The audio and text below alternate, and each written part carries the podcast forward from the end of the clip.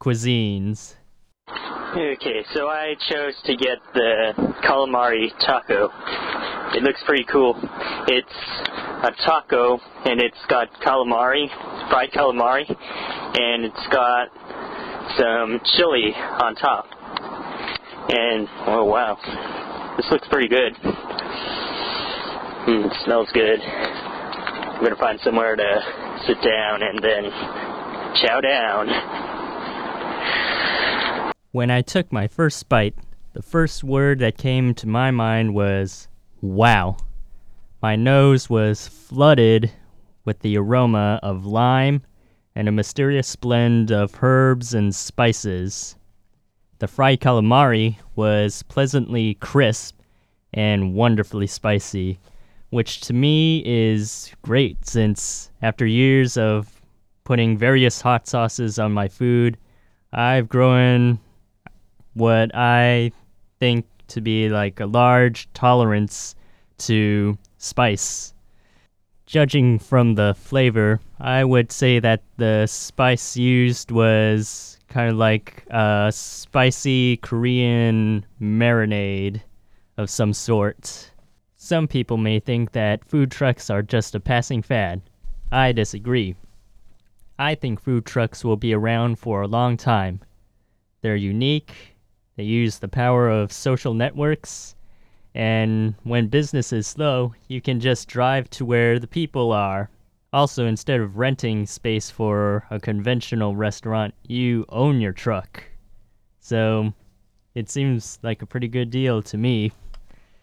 Now, there's only a few more minutes left of our show, so with the last few minutes, I would like to talk about ice cream sundaes. If you were on Google on Sunday, you would have probably noticed the Google logo where the two O's were replaced with an ice cream sundae, which was meant to commemorate the 119th anniversary of the first documented ice cream sundae. The origin of this tasty ice cream treat is one that is shrouded in mystery. There are several towns and stores that claim that they were the birthplace of the ice cream sundae. Two Rivers, Wisconsin believes that they had the first ice cream sundae invented there. And in the nearby town of Manitowoc says believes that their town was the birthplace. There's also a legend in Buffalo, New York, where there was a drugstore that was the first to create the ice cream sundae. It originally supposedly was like a place that sold sodas, and then one day the owner of the store wanted to come up come up with like a new ice cream dish. So he eventually came up with like getting the ice cream and drenching it in fruit syrups and also, Norfolk, Virginia, holds that they have the first ice cream sundae. But the most common and widely accepted place where the ice cream sundae could have come from is Ithaca, New York. It was supposedly invented in 1892 in Ithaca.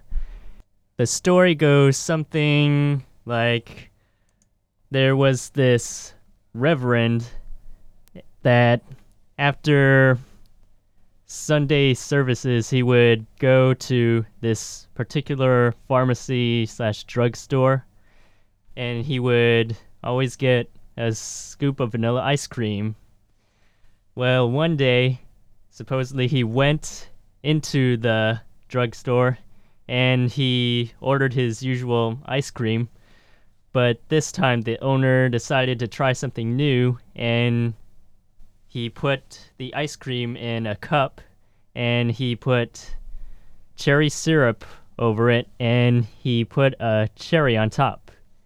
And so the Reverend and the owner of the store decided to try and name the new dish that they that he just created. And so after thinking about it, they came up with this naming it the Sunday since it was the day in which the ice cream concoction was invented. So that's why we call it Sundaes. Whether the story is true or not, one thing is certain.